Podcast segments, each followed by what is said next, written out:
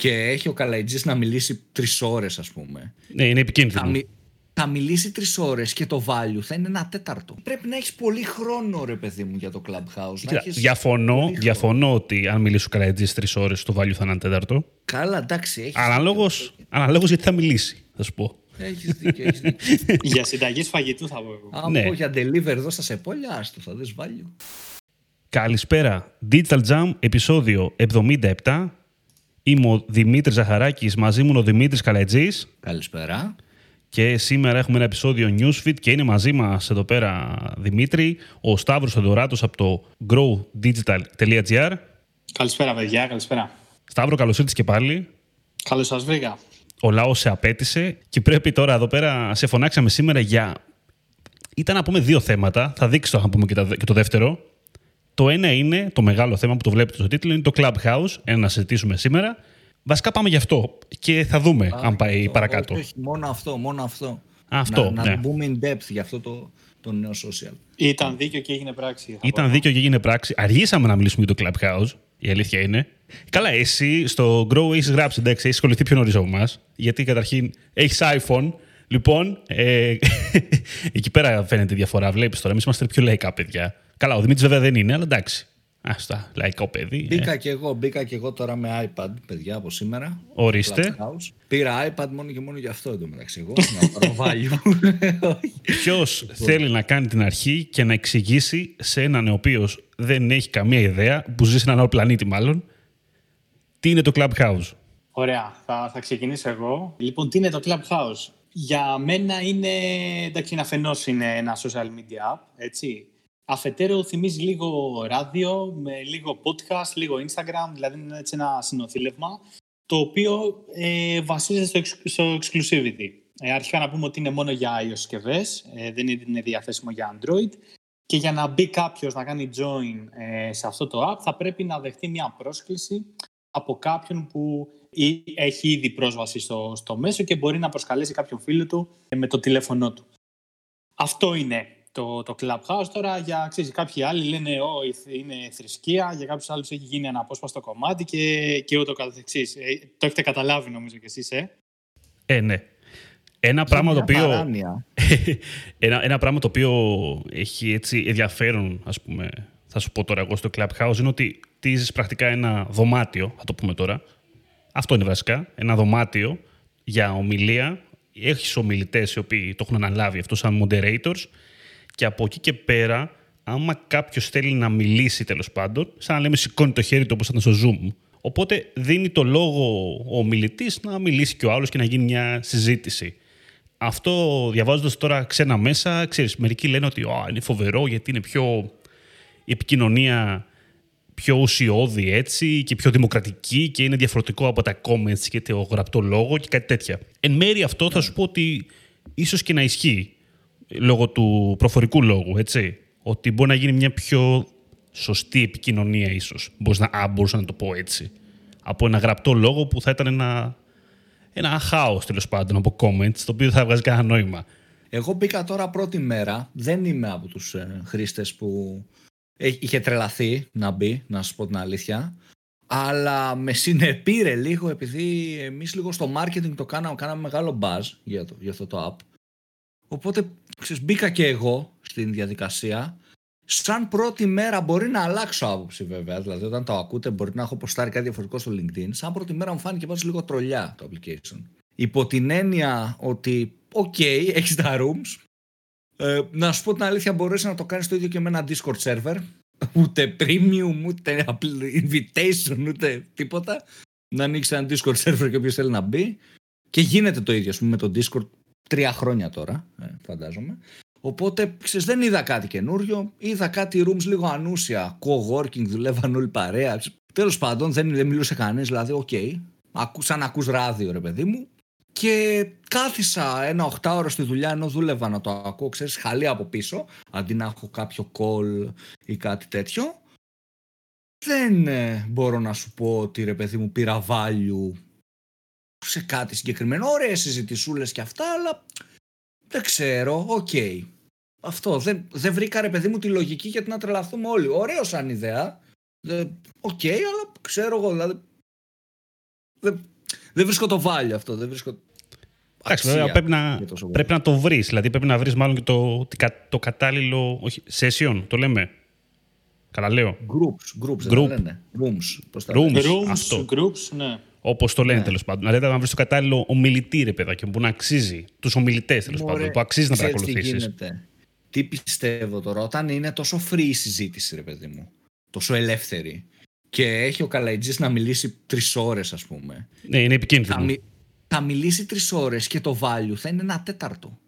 Νιώθω ότι πρέπει να έχεις πολύ χρόνο, ρε παιδί μου, για το Clubhouse. Κοίτα, διαφωνώ, διαφωνώ ότι αν μιλήσει ο Καλαϊτζής τρεις ώρες, το value θα είναι ένα τέταρτο.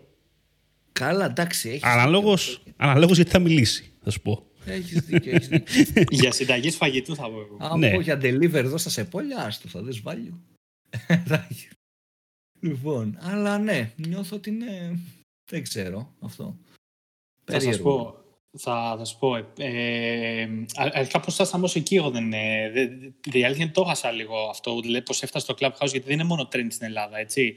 Ε, γενικά βγαίνουν στατιστικά που δείχνουν ότι έχει εκτοξευθεί στα downloads και ναι, ναι, ναι. υποστηρίζουν ότι το exclusivity και η μαγεία, η αυτή η marketing χακιά ήταν που το έκανε τόσο δημοφιλές. Γιατί σαν τεχνολογία δεν είναι κάτι καινοτόμο. Ε, δηλαδή είναι ο audio, είναι το stage, είναι οι ακροατές, οι ακροατές σηκώνουν το χέρι, ε, μιλάνε. Αυτό που λέγεται ότι ε, εκτόξευσε την εφαρμογή είναι όταν ε, το χρησιμοποιήσει ο Elon Musk και κάποια άλλα έτσι ε, πολύ δυνατά ονόματα, τα, οι οποίοι ξεσχάνανε μια-δυο ομιλίες και από εκεί ε, έγινε χαμός. Σε αυτό που λέει τώρα ο Δημήτρης Γαλαϊτζής, ε, θα σας πω για την Ελλάδα, γιατί rooms του εξωτερικού δεν έχω ακούσει πολύ. Κυρίως τώρα που έχουν βγει ο Νίλ Πατέλ έκανε room, ε, ο Λάρι Κιμ, έχουν δημιουργηθεί κάτι τέτοια rooms τα οποία όντως έχει νόημα, ε, μαζεύουν κάτι τρελά νούμερα. Τώρα για την Ελλάδα υπάρχει room που ε, δεν, δεν θέλω να ευλογήσω τα γένια μου και να πω ότι για, για τα rooms του Grow αλλά υπάρχουν και άλλα rooms τα οποία μιλάνε startuppers, ε, μιλάνε ξέρω, entrepreneurs, άνθρωποι που έχουν κάτι να πούνε. Υπάρχουν και rooms που έχω πετύχει που λέει τι είναι αυτό που θέλουν οι γυναίκες από τους άντρες. Και μπαίνουν μέσα και πέφτει ένα κραξίδι, παιδιά. Δεν μπορείτε να φανταστείτε. Ε, δηλαδή υπάρχει το... υπάρχουν τα rooms που έχει να, έχεις να πάρεις κάτι, υπάρχουν και rooms που μπαίνεις μέσα και είναι ανήτα πάνια, alter, εποχές δηλαδή πενταετίας, ε, 9 ώρα το, το βράδυ. Τέτοια, τέτοια ε, κατάσταση. Δυνατό. Τι αυτό που λέει ο Σταύρος; Ποιο; Είναι ρε παιδί μου το να βρει στο room και τους ομιλητές που έχουν κάτι να πούνε. Είναι σημαντικό αυτό. Απλά ρε παιδί μου, αυτό που δεν καταλαβαίνω εγώ είναι ότι Εάν θέλω να ακούσω, ας πούμε, τον Γκάρι Βι, λέω εγώ ότι είχε ένα πολύ γνωστό όνομα. Για να μην πω κάποιον από την Ελλάδα και θυχτεί. Θέλω να ακούσω το Ζαχαράκι, ρε παιδί μου. Ok. Okay. Θα μπω μέσα στο LinkedIn του Ζαχαράκη, θα δω τα βίντεο που έχει ανεβάσει, θα μπω στο Jam να ακούσω τα podcast. Δηλαδή, ποια είναι η διαφορά να τον ακούσω στο Clubhouse, ας πούμε, εάν είμαι μαζί με 300.000 άτομα που φαντάζομαι δεν μιλάνε όλοι. Είναι τύπου μονόλογος. Ακούω απλά τη συζήτηση ενός ένα πάνελ τριών ατόμων και δεν μπορώ να συμμετέχω κάπως. Απλά ακούω ποια η διαφορά από το να δω ένα βιντεάκι στο YouTube με τον Καλαϊτζή, ας πούμε, και τον, τον οποιοδήποτε Καλαϊτζή. Κοίτα, εγώ καταλαβαίνω ότι η διαφορά ε, είναι κυρίως στο κομμάτι ότι για τον ακροατή υπάρχει η ψευδαίσθηση ότι θα καταφέρω να μιλήσω μαζί με τον Elon Musk. Επειδή μπορώ να σηκώσω το χέρι μου και ίσως ναι. ίσως να πει «Ok, okay, έλα καλά έτσι, πες μου εσύ την ερώτησή σου». Να πεις εσύ «ΠΑΟΚ» τέλος πάντων και να το κλείσεις. Κατάλαβε. Δίνει μια ψευδέστηση.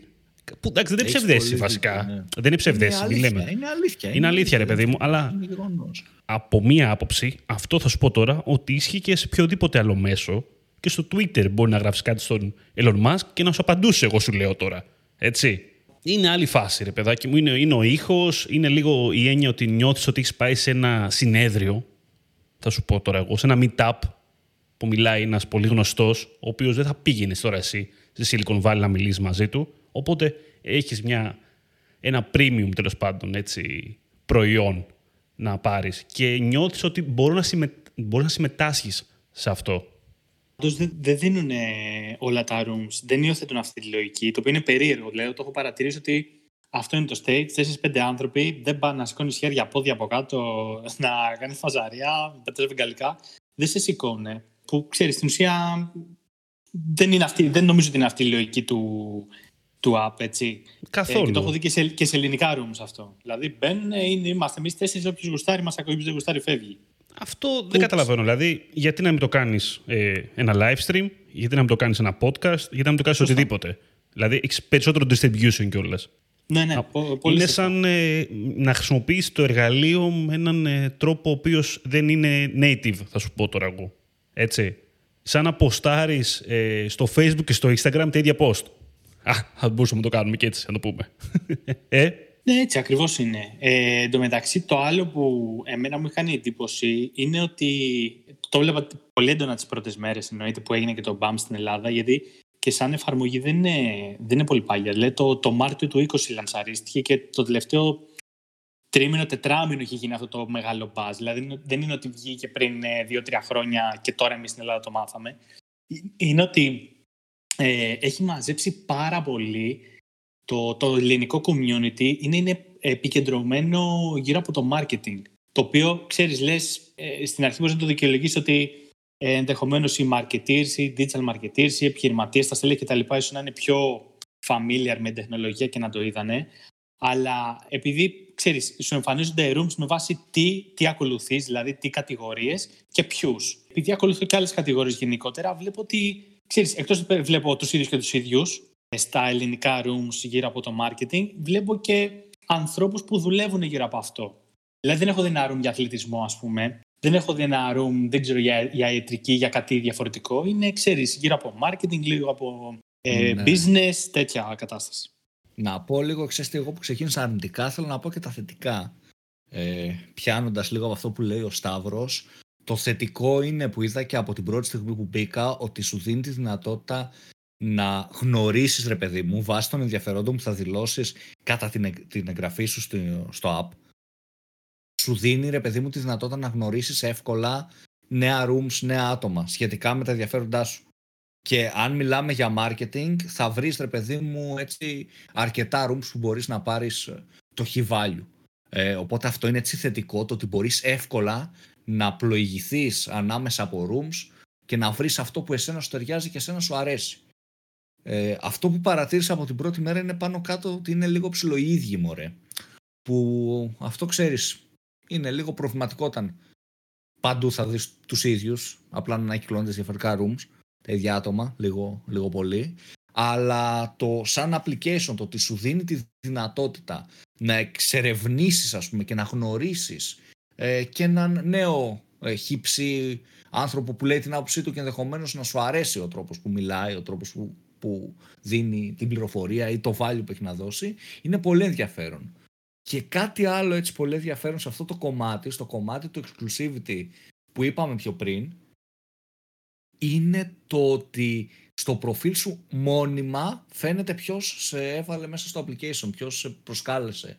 Οπότε είναι λίγο και, ξέρεις, θα το χρησιμοποιείς πιο σοφά το, το invitation σου. Επειδή λες, όπα, αν βάλω ένα πειραγμένο ας πούμε που δημιουργήσει πρόβλημα, θα με κάνει και ρεζίλη εμένα στα, στα groups μου. Ότι ποιος τον έβαλε αυτό, ας πούμε, μπαίνει και βρίζει. Ε, οπότε είναι, είναι ωραίο αυτό το κομμάτι. Στα πλαίσια πάλι το exclusivity που είπαμε, είναι έξυπνο σαν ιδέα. Το ότι φαίνεται ότι εμένα με έβαλε ο Γιάννης. Είναι, θεωρώ πολύ έξυπνο.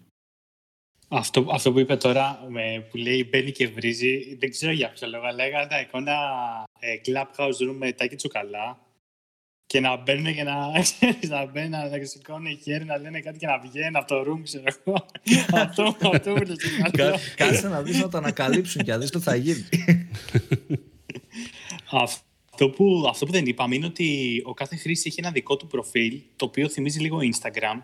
Δηλαδή βάζεις τη φωτογραφία σου, βάζεις, ε, μπορείς να βάλεις ένα description, όπου εκεί φαίνεται ποιος έχει κάνει ε, invite όπου ξέρεις, το συγκεκριμένο πεδίο χρησιμοποιείται λίγο, ε, τουλάχιστον από όσο έχω δει μέχρι τώρα, σε φάση λέει ότι είναι LinkedIn. Ότι βάζουν ξέρεις, επαγγελματική εμπειρία, με τι ασχολείσαι κτλ. Δηλαδή θυμίζει Instagram, αλλά δεν έχει το content του Instagram. Το οποίο μπορεί ο άλλος να σε κάνει follow, ε, να δει τους followers σου, να δει και σε κάνουν follow κτλ. Οπότε έτσι, οπότε έχω καταλάβει, μπαίνει το κομμάτι αυτό που λέμε ε, social media σε αυτή τη λογική δηλαδή κείμενεται.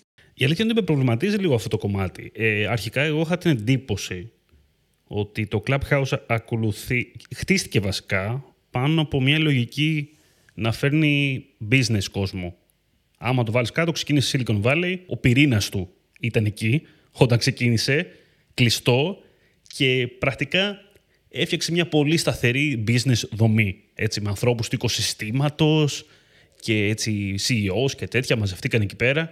Οπότε είχε ένα πολύ δυνατό πυρήνα ώστε να πεις ότι έχει σχέση με τεχνολογία πάρα πολύ, με business, με marketing όπως, είναι, όπως λέμε τώρα και ούτω καθεξής.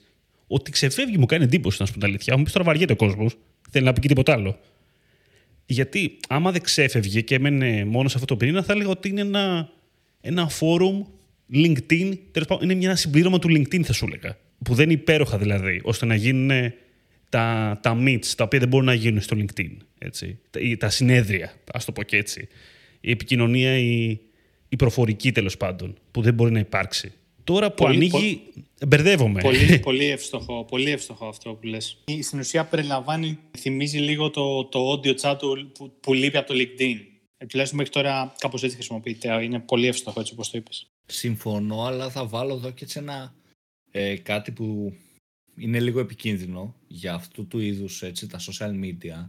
Αυτό το, το πρόβλημα, ρε παιδί μου, που παρατηρείται σε τέτοιου είδους social media πολλές φορές είναι επειδή όπως π.χ. το LinkedIn είναι καθαρά επαγγελματικό social network οπότε μέσα έτσι βάζουμε τη δουλειά μας, την εμπειρία μας, προσπαθούμε να δείξουμε expertise καταλήγει λίγο να είναι το πιο spammy network. Δηλαδή εγώ ας πούμε προσωπικά μήνυμα στο LinkedIn πολύ σπάνια να διαβάσω. Να σου πω την αλήθεια. Γιατί ξέρω ότι κατά πάσα πιθανότητα θα είναι κάποια υπηρεσία, ε, κάποιος άνθρωπος που ζητάει να του κάνω εντός να τον ξέρω καν. Κάτι περίεργα πράγματα. Δηλαδή, ε, οπότε όταν πας σε κάτι καθαρά επαγγελματικό, κινδυνεύει αυτό το μέσο να χάσει όντως το value του. Και από εκεί που είναι κάτι που έχει ξεκινήσει σαν κάτι του να μιλάς ας πούμε και χαλαρά λίγο και δεν ξέρω εγώ τι ενδεχομένως, γι' αυτό και έχεις και τόσα ενδιαφέροντα, θα μπορεί να καταλήξεις το να μπαίνεις και να βλέπεις τον κάθε τύπο, τον κάθε καλαϊτζή και χύψη καλαϊτζή να κάνει self-promote και soft sales υπηρεσίες του και να ε. προσπαθήσει να χτίσεις ένα authority για κάποιο λόγο και απλά να είναι ακόμα ένα spam network, νομίζω. Κοίτα, εγώ νομίζω ότι στην πράξη αυτό που, που λες, έτσι όπως ε, έχει γίνει τώρα, που δεν έχει ένα πυρήνα τέλος πάντων μόνο, μόνο business ή μόνο κοινό μόνο τάλο, είναι σαν να το αφήνει λιγάκι να, να δούνε που θα οδηγηθεί μόνο του το γεγονός ότι το έχουν τόσο ανοιχτό. Που εντάξει, το έχουμε ξαναδεί να γίνεται αυτό, δηλαδή και σε άλλες πλατφόρμες social media, αλλιώς φτιαχτήκαν αρχικά, αλλιώς γίνανε μετά. Δεν θα μου κάνει εντύπωση άμα γίνει κάτι παρόμοιο στο Clubhouse. Αλλιώς ξεκίνησε το Snapchat και αλλού κατέντησε. Αλλιώς ξεκίνησε το Instagram και αλλού κατέντησε. Έτσι. Αλλάζουν αυτά. Η Το κοινό βασικά το αλλάζει στο τέλος της ημέρας. Ένα, ένα social media είναι το ίδιο το κοινό του, ρε παιδί μου. Ναι. Σίγουρα. Ένα social media είναι το ίδιο το κοινό. Όταν αλλάξει το, το κοινό και ξεκινήσει να χρησιμοποιεί ένα social media, οποιοδήποτε και αν είναι αυτό, με διαφορετικό τρόπο, αυτό το social θα αλλάξει. Εάν π.χ. το LinkedIn είναι επαγγελματικό social network, εάν αύριο ξεκινήσουμε όλοι στην Ελλάδα να ανεβάζουμε, ξέρω εγώ, τις φωτογραφίες από διακοπές μας, whatever λέω κάτι τυχαίο, ε, θα σταματήσει το LinkedIn να είναι τόσο επαγγελματικό γιατί θα το έχει αλλάξει το ίδιο το κοινό από μέσα από το social network. Οπότε το audience νομίζω είναι το, το πιο σημαντικό σε αυτό το κομμάτι. Είναι και αυτό που είπε και ο Σταύρος ότι έχει και κάποια άλλα ενδιαφέροντα, αθλητικά ας πούμε π.χ. Δεν βλέπει κάποιο room, συνέχεια είναι τα marketing rooms από 5, 10, 15 άτομα ξέρεις που συμμετέχουν γενικά σε αυτό το κομμάτι. Οπότε και το ίδιο το κοινό αυτή τη στιγμή το συγκεκριμένο social το κάνει περισσότερο έτσι business. Στην Ελλάδα τουλάχιστον, έτσι.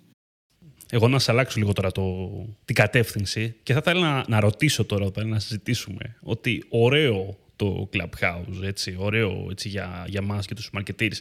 Πώς το χρησιμοποιούμε, μπορούμε να το χρησιμοποιήσουμε βασικά για business ή για οποιαδήποτε άλλη κατάσταση; Αν όχι τώρα, στο μέλλον. Αυτό είναι ναι. το, το ερώτημα που πιστεύω που προκύπτει. Γιατί ωραία τα εργαλεία, ξέρεις, λέμε φοβερό, φοβερό, αλλά πώς θα το χρησιμοποιήσουμε στο τέλος της ημέρας; Τι μπορούμε να κάνουμε; Θα σου πω Πες εσύ ότι αν είσαι marketer, ας πούμε, το χρησιμοποιείς και το κλασικό που χρησιμοποιείς στο LinkedIn για self-promo, για να δείξει ότι είσαι καλός στη δουλειά σου, να κάνεις ε. soft ε, sale κάποια πράγματα. Π.χ. χτίζει ένα authority μέσα από το clubhouse και μετέπειτα βγάζεις το, το course σου ή γίνεσαι instructor σε κάποιο άλλο course ή κάτι τέτοιο γενικότερα, οπότε αυτό βοηθάει. Αλλά τώρα και σαν εταιρεία, ανάλογα βέβαια τι λύσεις θα δώσει και, και η ίδια εφαρμογή, μπορώ να, να ακούσω ρε παιδί μου, π.χ. ανάμεσα εκεί που μιλάνε να υπάρχει ένα σταμάτημα 30 δευτερολέπτων όταν το επιλέγει ο host για να ακούγεται μια διαφήμιση π.χ. σε ένα marketing κανάλι ένα marketing tool, με ένα automation tool που δουλεύει πολύ ωραία και θα βοηθήσει ένα marketer. Δηλαδή το έχω στο μυαλό μου να μπορεί να γίνει αυτό το κομμάτι και έτσι να βγάζει και χρήματα ο content creator του Clubhouse ας πούμε. Δηλαδή μου φαίνεται ε, το επόμενο step όχι, ή όχι, μόνο με ηχητικό, όχι μόνο με ηχητικό, θα μπορούσε να είναι όλο η ομιλία να είναι sponsor by, ξέρεις, τέτοια φάση. Και sponsor του η ομιλία, ναι, απλά σου λέω για το πιο άμεσο, ξέρεις, και μέσα από την πλατφόρμα, διαφημιστικό, για να μην πας στη διαδικασία να επικοινωνήσεις με τον ε, content creator, influencer ή οτιδήποτε. Και σίγουρα κάτι που μπορεί να γίνει είναι τύπου σαν το OnlyFans, ας πούμε, που υπάρχει, με συνδρομή, για να μπει σε ένα κανάλι. Ξέρεις, να έχεις μια συνδρομή, να είσαι super follower του, του Clubhouse μου και να έχεις δυνατότητα να μπαίνεις στα πιο private κανάλια, sessions, groups, rooms, όπως θες πες ε, αρχικά στο, στο personal κομμάτι, σίγουρα αυτό που ε, είπε ο Δημήτρης ο είναι σωστό. Μπορείς να το χρησιμοποιήσεις για, για PR, μπορείς να κάνεις, ε, να συμμετέχεις ας πούμε, σε, σε κάποια rooms, δηλαδή γενικότερα να φαίνεται το, το όνομά σου, η απόψη σου, να μοιράσει experience κτλ.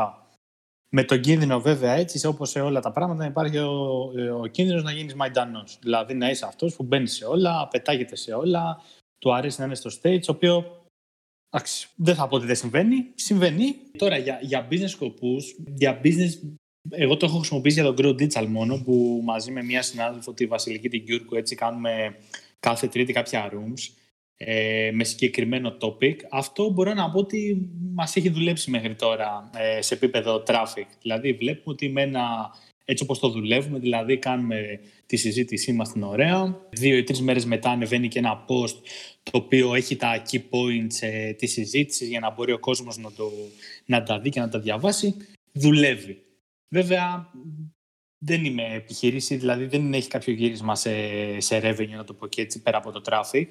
Αλλά αυτό που είπε ο, ο Γαλάιτζης, το βλέπω να έρχεται γενικότερα, γιατί αυτή τη στιγμή το Clubhouse δεν έχει έναν τρόπο για monetization. Δηλαδή, δεν έχει μέσα διαφημίσεις, δεν έχει placement, δεν έχει κάτι και κάποια στιγμή, αργά ή γρήγορα, θα έρθει. Γιατί κάπως πρέπει να κάνει monetization το, το, όλο αυτό το growth. Οπότε πιστεύω θα το κάνουν με τέτοιο τρόπο όπου να κουμπώσουν διαφημίσεις και για brands και για tools όπως το είπε, δηλαδή το βλέπω να έρχεται απλά επειδή είναι ένα audio-based μέσο η διαφήμιση είτε θα, γίνεται, θα είναι audio-based δηλαδή θα ακούμε, όντως θα γίνουν τα post κάτι και θα ακούμε μια διαφήμιση είτε θα υπάρχει κάποιο μπανεράκι στο room δεν μπορώ να φανταστώ κάτι, κάτι άλλο Φαντάζεσαι το μπανεράκι να δουλεύει όμως, ρε παιδί μου, σαν μπανεράκι. Δηλαδή, είναι ηχητικό, okay, είναι ηχητικό αυτό Στο Facebook δουλεύει, στο Instagram δουλεύει για την εικόνα, γιατί μπαίνεις και σκρολάρεις εικόνες.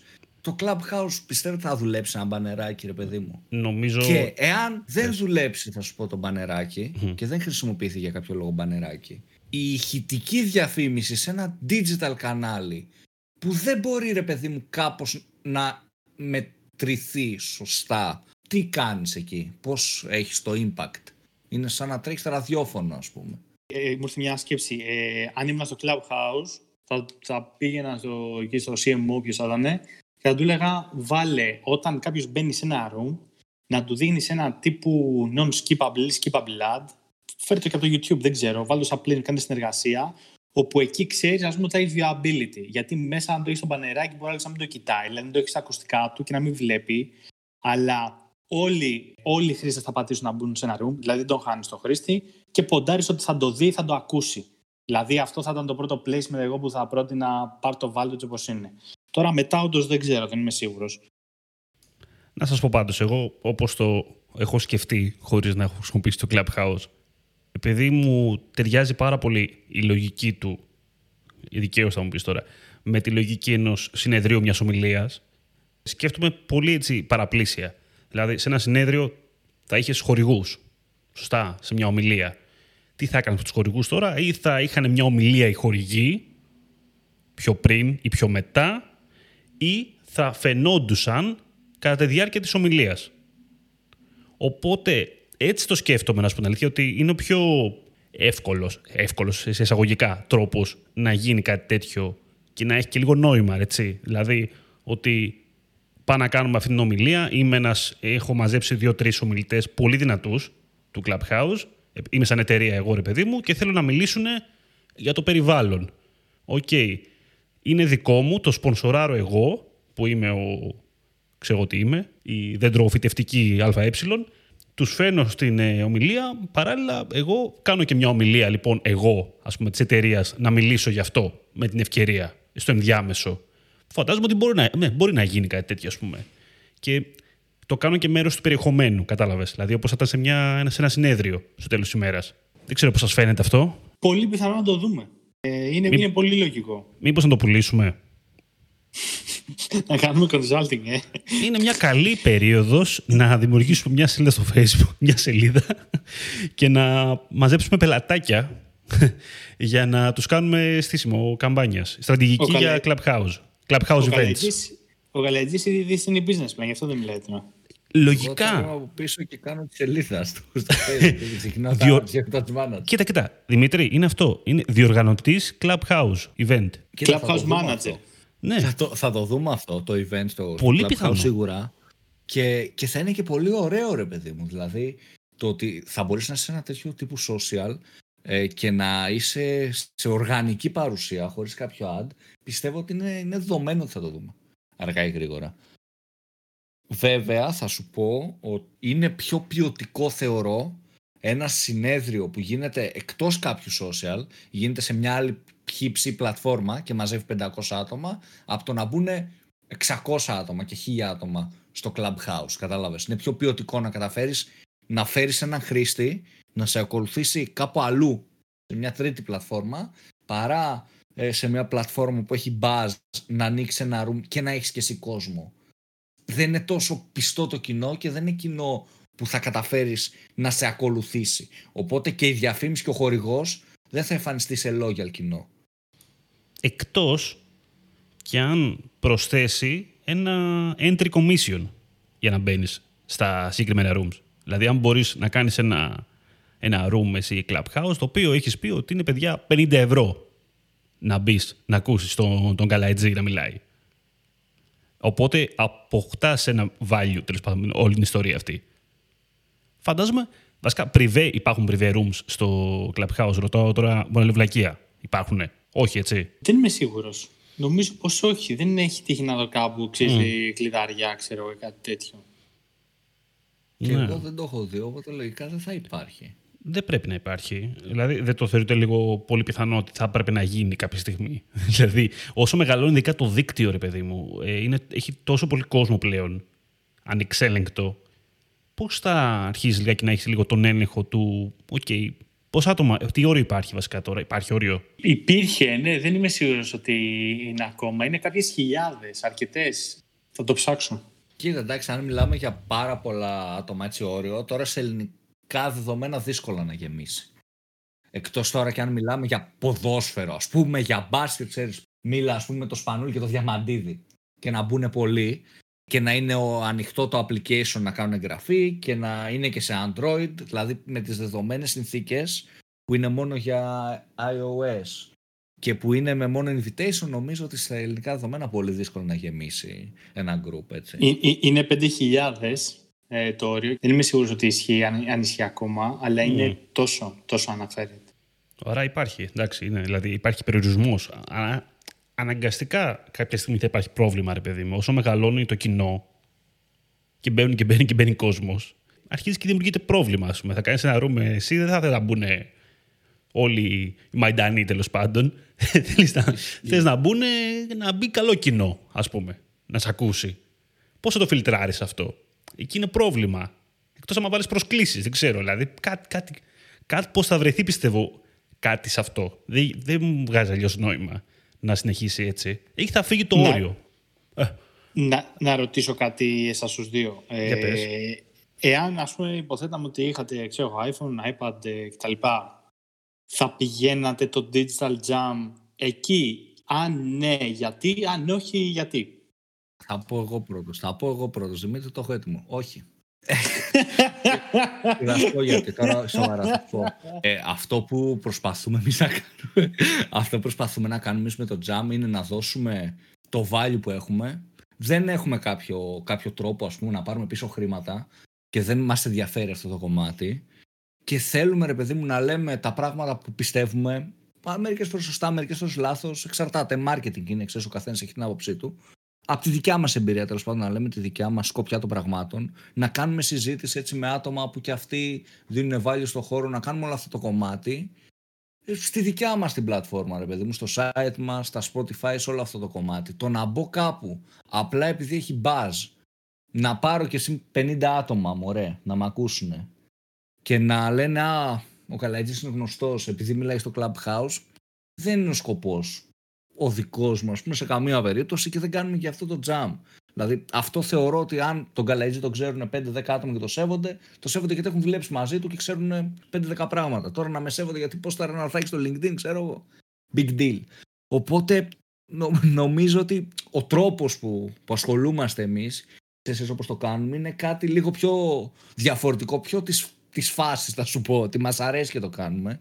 Δεν είναι ότι α, θέλω να, να με ακολουθούν και, και να γίνω nail pattern της Ελλάδας. Που λέγαμε και το αστείο με τον Δημήτρη ότι άμα, άμα κάποιος λεγόταν Πατελίδης, να το κάνει Πατέλ, να το κοβέ και να λέγαμε έχουμε τον Πατέλ στο Agency. Τέλος πάντων, οπότε εγώ δεν θα, εγώ δεν θα το μετέφερα, ρε παιδί μου, σε καμία περίπτωση. Το να κάνουμε κάτι, δηλαδή, εγώ σκέφτομαι τώρα και με το, με το Γιάννη τον Ντούλη που γράφει άρθρα στο, στο Digital Jam, να κάνουμε ρε παιδί μου, να ανοίξουμε ένα room, να πούμε κι εμείς δύο κουβέντες, γιατί όχι να γελάσουμε. Κατάλαβες. Αλλά αυτό ok, okay, αλλά το να μεταφέρουμε το Jam εκεί, να μην αποθηκεύεται, όσο το όχι, όχι, δεν νομίζω. Ωραία, να σου πω κι εγώ τώρα. Που εν μέρει, ok, okay, πατάω στα λεγόμενα του Καλατζή αυτό που θα πω τώρα, αλλά εντάξει, λίγο διαφορετικά λόγια. Αν και όταν βγήκε το Clubhouse, εγώ διάβαζα ότι το θεωρούσαν ε, podcast killer και τέτοια πράγματα γενικότερα Αμερική, τα οποία τα θεωρούσα εντελώς υπερβολικά. Γιατί όσο διάβαζα και καταλάβαιναν τι είναι, δεν είχε δεν είναι το ίδιο πράγμα με το podcast. Μιλάμε για ένα εντελώς διαφορετικό κανάλι. Οπότε για αυτό το λόγο και μόνο είναι εντελώς διαφορετικό κανάλι, όπως είπα. Οπότε δεν μπορώ να το συσχετήσω. Δηλαδή, μπορώ να πω ότι α, σταματάς το podcast και πάει να κάνεις clubhouse. Είναι σαν να σταματάς να κάνεις τηλεόραση για να κάνεις ομιλίες στο TEDx. Το βλέπω κάπως έτσι. Θα μου πεις μπορεί να παίρνει περισσότερα λεφτά. Κακή σύγκριση. Δεν είναι να το σταματήσεις 100%. Απλά να, να μεταφέρεις, ας πούμε, να κάνεις και ένα-δύο session τη βδομάδα εκεί, ξέρω εγώ. ναι, αυτό που έχει νόημα, ίσως, χωρίς να είμαι απόλυτα σίγουρος τώρα, εγώ, γιατί δεν έχω μπει ακόμα, είναι να, ίσως, να κάνεις κάποιες συζητήσεις. Αλλά να το κάνεις για χρήση αυτό, συζητήσεων. Τώρα να, να μεταφέρεις μια ο τέλος πάντων ομιλία, δηλαδή μια που μιλάμε μόνοι μας, εμείς οι δύο, δεν έχει κάποιο νόημα, ας πούμε. Έτσι, να μεταφέρεις ένα podcast που συζητάμε μόνοι εμείς οι δύο και δεν μιλάει κανένας άλλος. Αυτό θα ήταν ένα. Δεν, δεν έχει νόημα. Κάτι να το ακούσει σε podcast. Να το ακούσει και στο αυτοκίνητο άλλος. Γιατί να κάτσει στο clubhouse ας πούμε, και να μην μπορεί να μιλήσει κιόλας ο ίδιος. Οπότε εκεί ναι, ναι. είναι άλλο μέσο. Είναι interactive υποτίθεται. Πρέπει να, οπότε πρέπει να το πουλήσεις αυτό. Πρέπει να διεκδικήσεις μια επικοινωνία. Να κάνεις συζήτηση με κάποιον. Ναι. Όχι απλά να μεταφέρεις απλά τη γνώμη σου, θα σου πω εγώ τώρα. Δηλαδή να πάω να, μιλάω, να μιλάω, να μιλάς εσύ. Αυτό ακριβώς να, να ανακοινώσεις κάτι, να έχεις να πεις, ε, να παρουσιάσεις κάτι τέλος πάντων. Τέτοια πράγματα. Λίγο διαφορετικά, ίσως.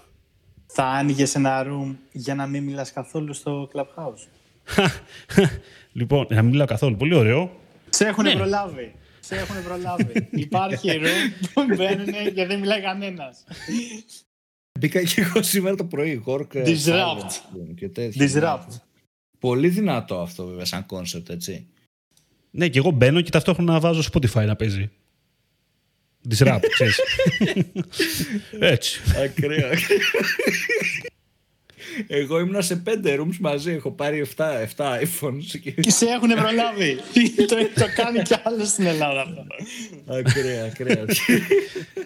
θα δούμε πώς θα πάει βέβαια. Ήτανε... Θα δούμε πώς θα πάει. Εγώ βέβαια θα σου πω, πιστεύω ρε παιδί μου ότι ήρθε για να μείνει το Clubhouse πέρα της πλάκας. Δηλαδή ότι θα κάνει evolve αλλά για συγκεκριμένα πράγματα. Δηλαδή, θα φύγει λίγο αυτή η παράνοια και θα μείνει όντως π.χ. 5, 10, 20, 25 άτομα που ταιριάζει ο Καλαϊτζής να ακούει, θα ακούει αυτούς για λίγη ώρα. Ε, ο Ζαχαρέκης που ταιριάζει με άλλους πέντε, θα ακούει αυτούς πέντε όταν μπορεί και όταν προλαβαίνει, δηλαδή θεωρώ ότι θα υπάρξει. Αλλά αυτό που λέγαν για podcast killer, δηλαδή και εγώ το είδα, λίγο καμία σχέση μωρέ. Δηλαδή το podcast είναι τελείως διαφορετικό. Δεν θες να συζητήσεις, θες να ακούσεις. Στο Clubhouse θες να μιλήσεις κι εσύ. Και με την καραντίνα, με όλα αυτά, με το lockdown, μεγαλώνει η ανάγκη να μοιράσεις απόψεις και με άλλους ανθρώπους. Γιατί είσαι κλεισμένος στο σπίτι, δεν έχεις με ποιον να μιλήσεις, ε, θέλεις, έχεις και την ανάγκη να μοιράσεις την άποψή σου και με άλλους. Πολύ σωστό αυτό και πολύ λογικό. Αυτό που θέλω να σου πω είναι ότι επειδή έλεγες πριν την καραντίνα, έπαιξε ρόλο. Και γενικότερα λένε ότι έπαιξε ρόλο σε όλο αυτό με το Clubhouse εν μέρη, γιατί οι άνθρωποι είχαν μια ανάγκη πούμε, να βγουν λίγο από την οθόνη. Θέλουν λίγο να ακούσουν. Που είναι και ένας άλλος λόγος που ανέβηκα τα podcast, θα σου πω τώρα, εγώ την πέρσινη χρονιά. Έτσι. Ε, όλα βγάζουν λίγο νόημα. Ο ήχος πήγε λίγο καλά πέρσι. Κατά περίεργο τρόπο. ήταν το μέσο το οποίο ανέβηκε το voice.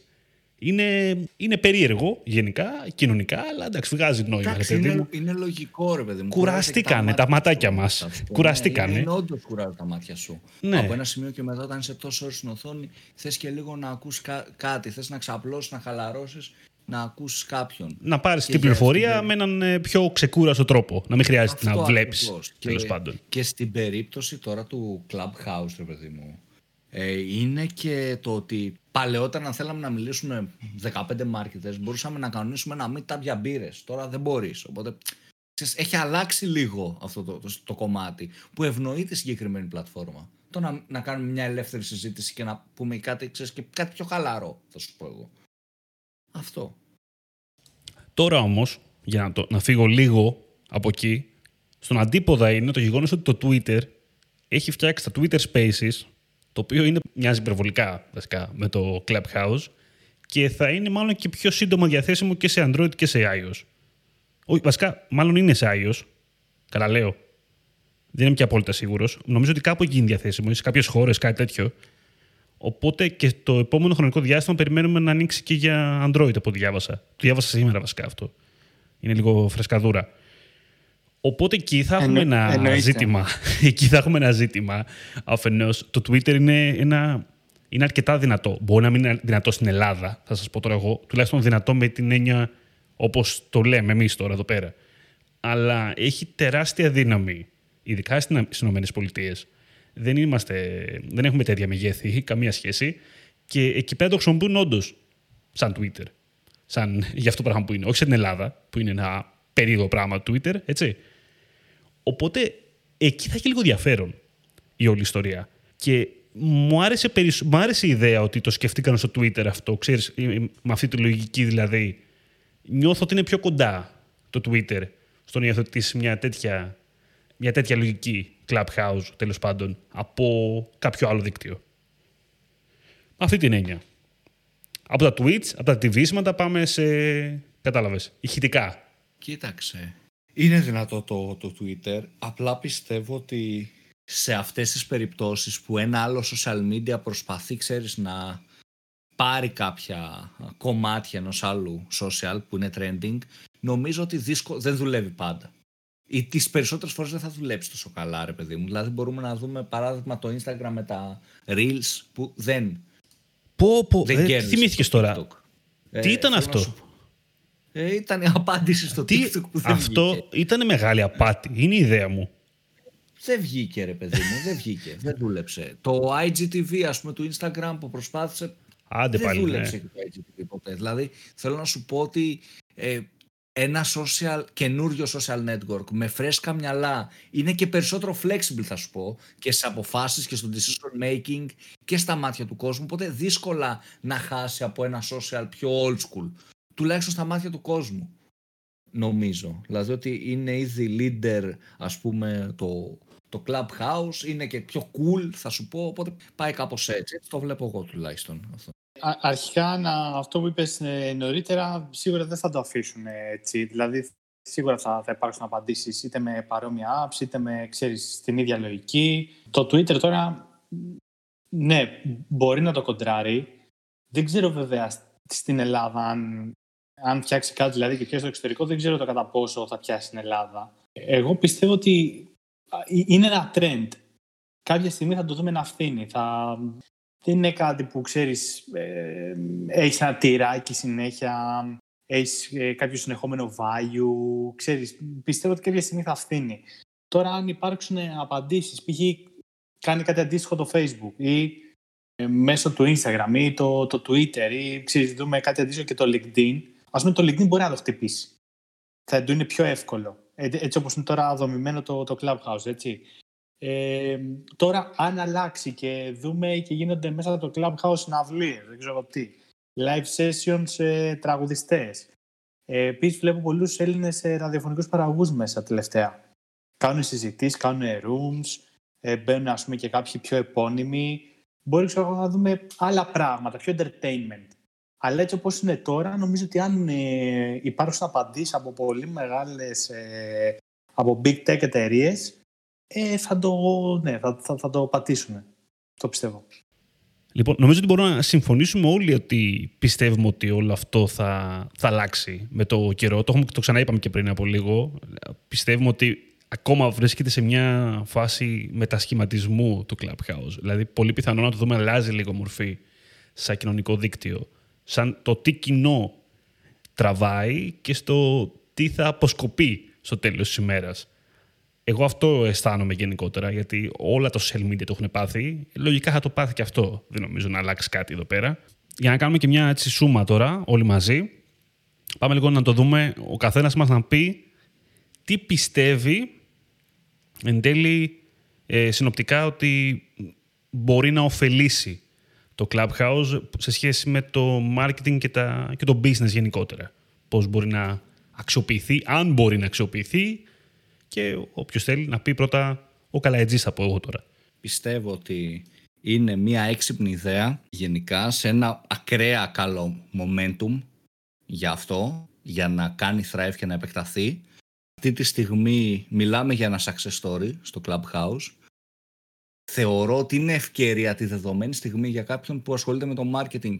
Αν θέλει να κάνει λίγο self-branding, είναι ευκαιρία για κάποιον που θέλει να πάρει πληροφορία και το να κάνει connect με άτομα του χώρου, να κάνει γνωριμίες και να ακούσει πράγματα, να συζητήσει. Είναι και ωραίο αυτό το κομμάτι. Η δυσκολία τώρα στο, στο Clubhouse θα έρθει όταν περάσει λίγο το πρώτο κύμα του hype, που είναι λίγο ο κόσμος έτσι ενθουσιασμένος, όταν περάσει αυτό το πρώτο κύμα, εκεί θα φανεί τι θα κάνει το Clubhouse για να κρατήσει το κοινό, γιατί αν απλά έχεις rooms και μιλάει, το κοινό κάποια στιγμή θα, θα τελειώσει αυτό το κομμάτι. Πρέπει να κάνεις και άλλα πράγματα.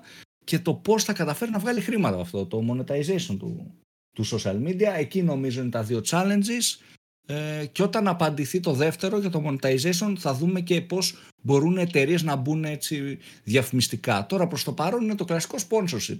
Πώς έχεις έναν influencer στο Instagram, αν θες μπορείς να κάνεις έναν ε, συνεργασία με κάποιον influencer στο Clubhouse ή να σπονσοράρεις κάποιο τύπου event. Αυτό θα πω εγώ. Εμένα μου είχε αφήσει μια διχρωμία. Τι, τι εννοώ με αυτό; Για το σκοπό που ήθελα να το, να το χρησιμοποιήσω, δηλαδή για να ε, στην ουσία να δημιουργήσω κάποια rooms, να φωνάξω κάποιους ανθρώπους από την Google, από το Facebook, να, να γίνουν κάποιες συζητήσεις πάνω σε κάποια συγκεκριμένα topics με ανθρώπους αγοράς, μπορώ να πω ότι ε, τη δουλειά την έκανε. Ήταν δηλαδή σε αυτό ε, πετυχημένο και για οποιονδήποτε άλλο θέλει να το κάνει σαν Σταύρος, value δεν έχω πάρει. Και γενικά έχω μπει σε πολλά rooms. Μάλλον όχι δεν έχω πάρει. Ε, έχω πάρει ελάχιστο και κυρίως από rooms τα οποία υπήρχαν κάποιοι άνθρωποι, καλεσμένοι, μοιραζόντουσαν κάποιες ιστορίες. Κυρίως, ας πούμε, πήρα value από ανθρώπους που έχουν στήσει κάποια δικιά τους επιχείρηση που έχω ακούσει αναγερούς. Όπου εκεί μπορώ να πω ότι, ξέρεις, το άφηνα το κινητό, έπλαινα τα πιάτα, έκανα κάτι άλλο, ας πούμε, και, και άκουγα. Το, το value ήταν ελάχιστο. Δηλαδή, δεν καίγομαι και να μπω, μου κάνει notification ότι ανοίγουν rooms κτλ. Δεν μπαίνω. Δεν, δεν το χρησιμοποιώ. Α, γι' αυτό λέω διχρωμία. Τώρα περιμένω να δω πώς θα κάνει monetization όλο αυτό το πράγμα, α. Δεύτερον, μόλις περάσει αυτό το hype, ε, καραντίνα όλοι μέσα, με όλοι clubhouse κτλ. Πώς θα εξελιχθεί και πού θα το πάει. Δηλαδή, θα είναι κάθε μέρα 100 άνθρωποι του marketing μέσα, 200 σε rooms και να συζητάνε πάνω στα ίδια και τα ίδια, κάποια στιγμή θα, θα τελειώσει αυτό. Αναγκαστικά πρέπει να μπούμε κάπου αλλού, να ακούσουμε κάτι άλλο. Να ακούσουμε π.χ. για αθλητικά, να ακούσουμε για επιστήμες, να ακούσουμε για δεν ξέρω, κάτι διαφορετικό, το οποίο εμένα αυτή τη στιγμή μου λείπει. Δηλαδή όλα τα rooms είναι για marketing, για business και ε, entrepreneurs. Και γάμα είναι το κατά πόσο θα, θα αντέξει σαν, σαν εφαρμογή όταν δούμε ε, και, και τις υπόλοιπες εταιρείες ε, π.χ. Facebook, Instagram, όπως είπατε, Twitter, LinkedIn, οι οποίες δεν θα αφήσουν μερίδιο στο Clubhouse για πάντα. Κάποια στιγμή θα απαντήσουν. Και μπορεί, επειδή ε, ενδεχομένως το άθλημα το κατέχουν περισσότερο και για πιο πολλά χρόνια, η απάντησή τους να είναι τόσο δυνατή που το Clubhouse να σβήσει. Να είναι δηλαδή ένα βεγγαλικό. Θα αντέξει ένα-δύο χρόνια και μετά τέλος. Αυτό είναι το, το δικό μου feedback, ε, παιδιά. Ωραίο. Εγώ είναι λίγης να πω πράγματα τα οποία τα ψηλοείπα στο προηγούμενο μέρος. Είναι σίγουρα αυτή τη στιγμή ένα δυνατό buzz. Είναι σίγουρα χρήσιμο για πολλούς ε, κλάδους που έχουν να κάνουν με public speakers, με ανθρώπους που ασχολούνται ίσως με το consulting, ότι συμβουλευτική γενικότερα, οτιδήποτε έχει σχέση με αυτό το πράγμα. Επιχειρηματίες που θέλουν να ανοίξουν λίγο το δίκτυό τους, που έχουν κάτι να πούν και θέλουν να ανοιχτούν λιγάκι προς τα έξω, σε ένα δίκτυο το οποίο είναι ακόμα παρθεναγή, σχεδόν παρθεναγή.